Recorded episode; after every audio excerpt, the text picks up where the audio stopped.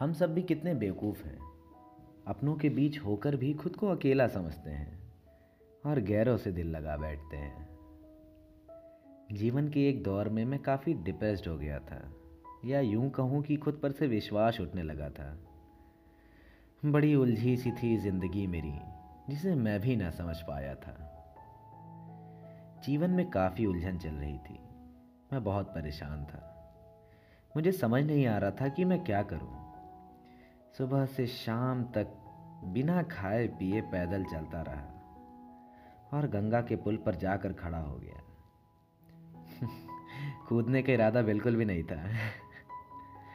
खुद को संभालने की लाख कोशिशों के बाद थक हार कर मैंने अपनी दीदी को फ़ोन लगाया और उनको सब बतलाया और बताया कि दीदी, मैं शायद डिप्रेस फील कर रहा हूँ।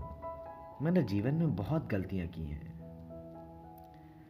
हाँ दीदी ने भी बड़े प्यार से समझाते हुए मुझसे कहा कि मेरे बेटे, डिप्रेशन में वो होता है जिसके पास कोई प्यार करने वाला नहीं होता है। तेरे पास इतना प्यार करने वाली तेरी दीदी है, तेरी माँ है, पापा है, जान छिड़कने वाले दोस्त हैं। और मैं ये किससे बात कर रही हूँ? मैं जिसे जानती हूँ वो ये नहीं। भाई, तुम दिल जीतने के लिए बने हो। और ये उम्र, ये वक्त ये वक्त सहारा देने का है, और तुम सहारा मांगने चले हो। आज मैं उस वक्त को याद कर मन ही मन मुस्कुरा रहा। हूँ बाहर देखता हूँ तो हरे भरे खेत नज़र आ रहे हैं। मैं अभी एक सफ़र पर निकला हूँ, ट्रेन में बैठा हूँ।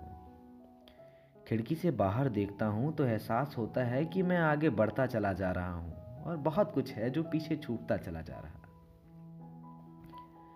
सोचता हूँ, जब भी कोई इस खिड़की के पास बैठता होगा तो क्या सोचता होगा?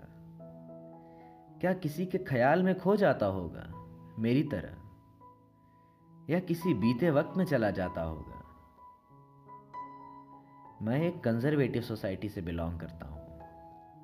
हमेशा से सबने यही सिखाया कि कुछ पाना कैसे है? जीत की ओर बढ़ना कैसे है? जीवन में चलना कैसे है? लेकिन कभी किसी ने यह नहीं बताया कि जीवन में दो पल के लिए रुकना कहाँ है।